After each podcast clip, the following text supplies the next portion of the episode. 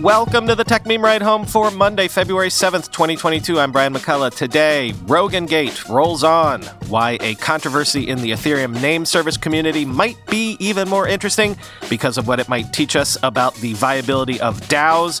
Twitter is oddly testing ways to make it easier for folks to DM you, and rumors of a new entry level MacBook Pro. Here's what you missed today in the world of tech.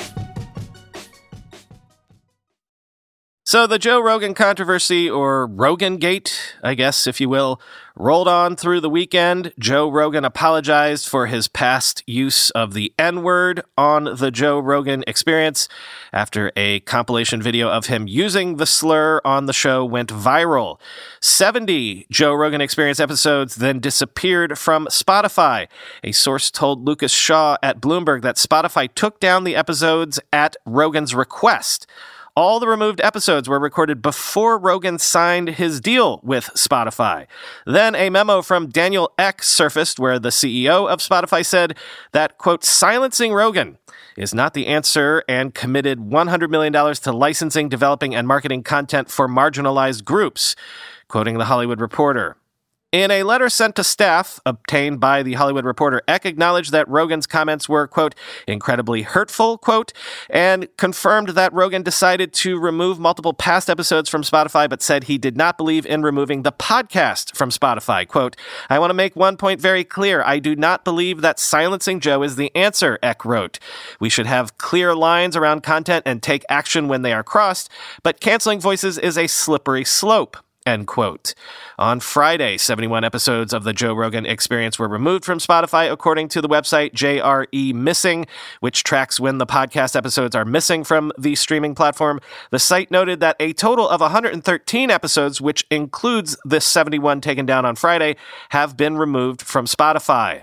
While some might want us to pursue a different path, I believe that more speech on more issues can be highly effective in improving the status quo and enhancing the conversation altogether, Ek wrote, end quote. I do want to point out one detail to this story that I think has been going overlooked so far. This is from a Verge piece by Ashley Carmen from last week. Quote, so, when it came time for the town hall, employees hoped they might come away with more clarity or understanding of the situation. Ek instead offered an impassioned pitch for why Rogan is critical to Spotify's well being. Despite Rogan's show never being available on Spotify prior to its deal, the program was the most searched podcast on the platform, he says. And when the company decided to enter the podcasting industry, its catalog was, quote, not that differentiated, end quote, from competitors. It had been struggling to make deals with, quote, critical hardware partners like Amazon, Google, and even Tesla, end quote, given that they were building, quote, similar streaming services with essentially the same content, end quote. To combat this, we needed to find leverage and one way we could do this was in the form of exclusives, he said. To be frank, had we not made some of the choices we did, I am confident that our business wouldn't be where it is today, end quote. He said the company now operates the number one podcast app in the US, end quote.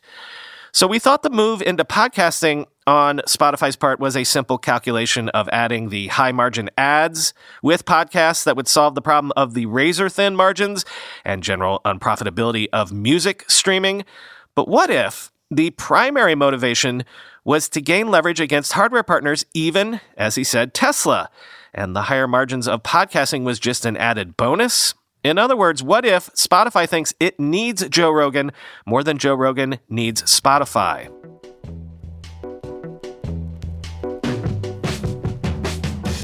I actually think a more interesting controversy erupted over the weekend as well as the DAO behind the Ethereum name service removed Brantley Milligan as steward of the project, as well as director of operations, over a 2016 tweet by Milligan.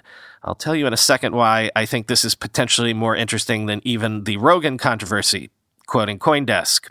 Over the weekend, the Ethereum Name Service, or ENS, ENS, community voted to remove Brantley Milligan as a steward over a tweet he posted in 2016 that recently resurfaced. He will also be removed from his position as Director of Operations of the DAO's corresponding legal entity, True Names Limited. In the tweet, Milligan wrote, quote, Homosexual acts are evil. Transgenderism doesn't exist. Abortion is murder. Contraception is perversion. So is masturbation and porn, end quote. Milligan hasn't apologized for the tweet, citing his religious beliefs. In a post on Discord, he reaffirmed his beliefs and said that he's open to working with and being friends with a wide range of people. He also said that traditionally minded Christians, Muslims, and Jews should not be excluded from Web3, and he has received messages of support from those who self identify as being traditional followers of these religious groups. As of late Sunday Pacific time, community delegates from the ENS DAO voted to remove Milligan from his position with a majority voting in favor. But the vote wasn't unanimous, with some delegates warning about the dangers of cancel culture or the irony of a decentralized service centralizing around the voice of one person. Quote, Brantley contributed to ENS's success and deserves to be here. I respect the fact that he stands by his words and doesn't pull the usual, it was four years ago, I'm different now, blah, blah, blah, wrote Victor Stark in the discussion thread. Quote, woke and cancel people are more toxic than Brantley ever could be. Pure herd mentality at work, end quote. Nick Johnson, founder and lead developer of ENS, said mid Monday, Asia time, that Brantley would be removed from the DAO's corresponding legal entity, end quote. So, as I say, this controversy is more interesting to me because one of the bigger ideas that has been swirling around in the Web3 discourse is the idea of DAOs, decentralized autonomous organizations. If crypto is software and thus programmable, and Ethereum, especially, is designed to be programmable for things beyond money like contracts and such, then in theory, you could run a project or even a whole company on the blockchain with stakeholders voting with their tokens. And thus, when you hear Web3 proponents say the users will be the owners in Web3, this is what they mean. The counter argument to this has always been the one that I first heard when I first heard of DAOs, and that would be have you ever tried to serve on a community board or a condo association or even a PTA or anything like that? Was it a nightmare of infighting and disagreement that made you wonder how anything ever got done? I know that has been my experience. Serving on your neighborhood community board can be a nightmare. So imagine what a DAO would be like. Imagine running a company where the board of directors is everyone and meetings are held on a Discord channel. Can that work? Well, it'll be interesting to see what happens here and on other DAOs when controversies arise. Can DAOs actually function better or on par with traditional corporate structures? Or will they too fall victim to the Twitterization of everything? Just a new venue for endless infighting?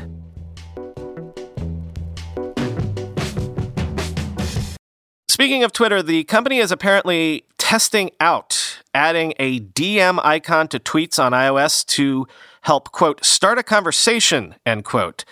Though a lot of people say the shortcut could make users even more susceptible to harassment. Quoting The Verge. Twitter is exploring a new way to send DMs on iOS, and it involves letting users slide into your inbox through a link on your tweets, bypassing the DM button on your profile.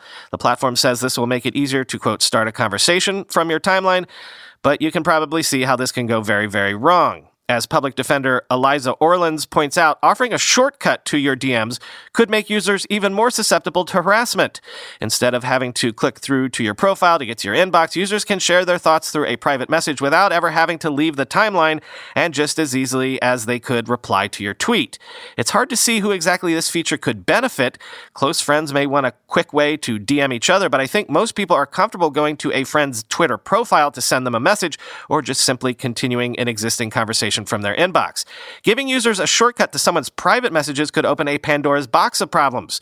Twitter already knows nasty DMs can be a problem, which is why it rolled out a feature in 2019 that automatically filters out abusive DMs. While Twitter did roll out a messenger style pop up tab on the web in 2020, it actually makes sense. Unlike this new DM button, it doesn't really give you a shortcut to DM someone in direct response to a tweet. It instead lets you choose from your existing conversations or type in the username of the person you want to DM. If this new DM button ever exits the testing phase, it's not clear if there will be an option for users to turn the feature off for safety and privacy reasons, end quote.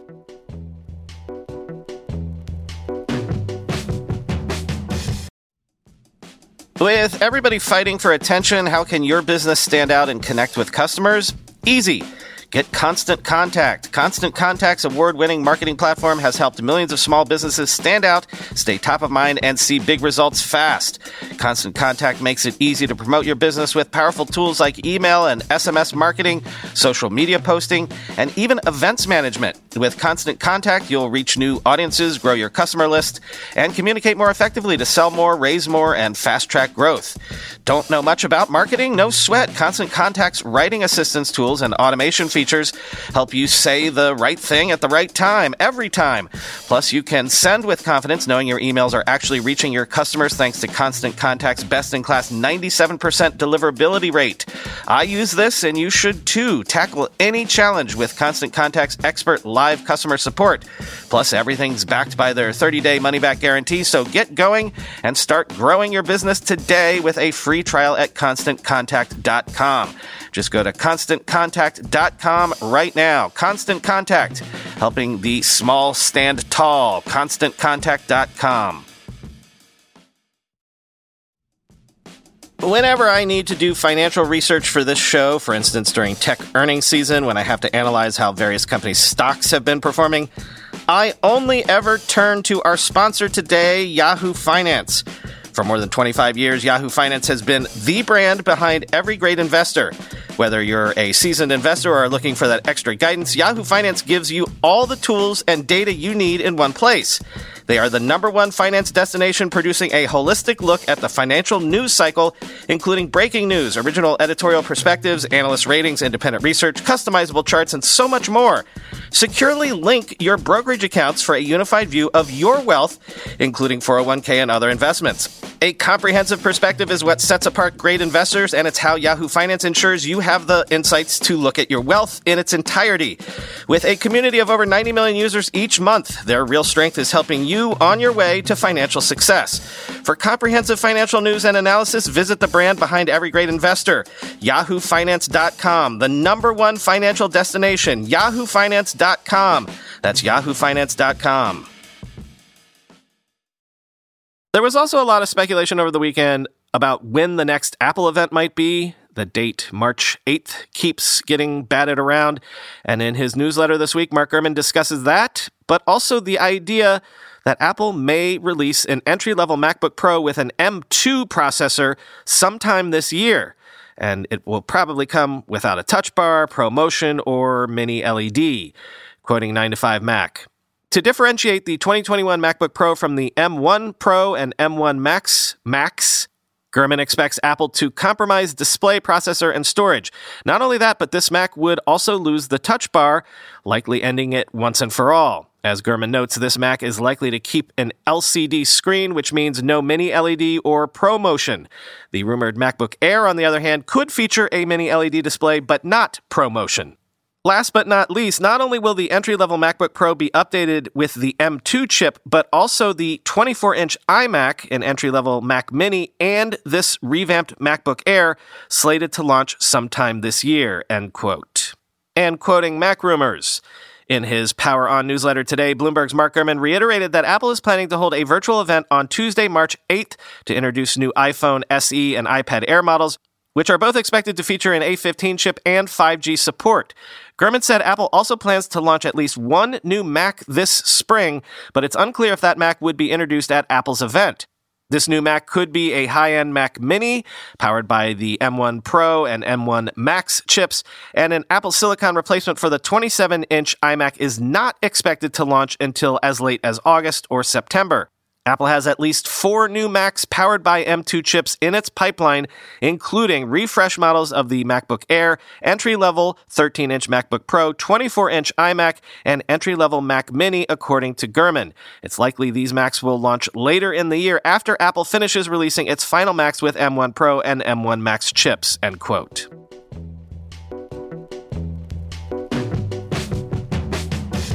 Not sure what to make of this, but on the Read Max Substack, Max Read pointed out that many of the celebrities that you might have seen out promoting NFTs lately, like Paris Hilton and Jimmy Fallon on that now notorious Tonight Show segment, are either represented by or have links to OpenSea investor Creative Artists Agency. Quote, Fallon and Hilton are only two of the many celebrities who have purchased Bored Ape Yacht Club NFTs. Gwyneth Paltrow, Logan Paul, Eminem, and the dreaded Chainsmokers all own apes. Justin Bieber has one, though the precise purchase mechanism and ownership of his is somewhat unclear. Other celebrities have gotten into different NFT collections. Reese Witherspoon, for example, is a collector and promoter of the World of Women NFT collection, which Gus Wenner's Rolling Stone tells me is, quote, cracking crypto's boys club image.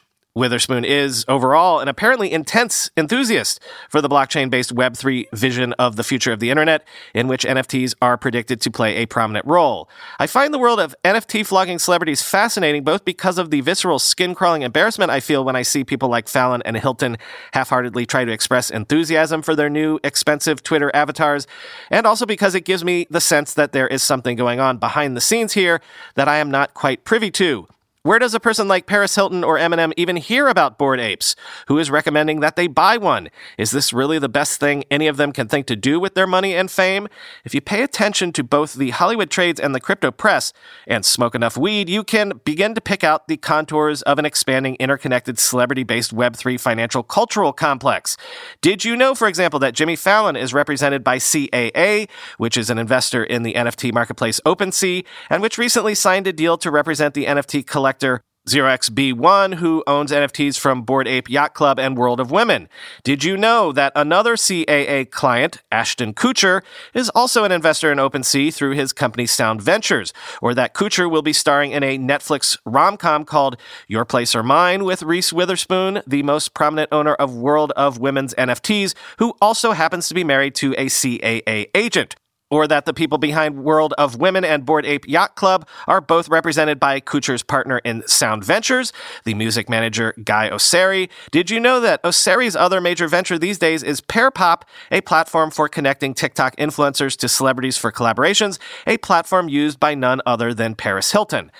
I don't quite know what to make of this. Is it a scam, a dodge, a conspiracy? One of the funny things that the world of Web3 seems intent on revealing is the extent to which the boundaries between concepts like Ponzi, scam, pyramid scheme, multi level marketing, conspiracy, and just regular old financial capitalism working as intended are not really as clear as we might like or hope. In which case, maybe it's just a bunch of rich people and companies in the same couple businesses forming close ties an NFT keiretsu, as Malcolm Harris puts it. If you took a close look at the upper echelons of any industry, you could probably make a map like the one that I did, connecting all these dots for NFT influencers. There is a lot of money in Hollywood, and not always during a transitional era, a clear place to put it. Celebrities are a natural fit for the Web3 world. More than anything else, the value of a given NFT is a function of its perceived exclusivity, coolness, and prominence. And so a halfway decent celebrity should be able to generate capital gains on their NFT holdings simply by going on a popular nightly talk show and discussing their NFT portfolio with the host. One reason the clip is so weird and funny is that it's not all that different from Hilton going on The Tonight Show and talking about her favorite penny stocks, while Fallon enthusiastically confirms that he's invested too, end quote. As always, I don't know. I just thought it was interesting to note that CAA connection. And again, I have to do a quick disclosure here. Through an investing syndicate, not the Ride Home Fund, I was a tiny investor in a secondary offering of Pair Pearpop shares at the end of last year.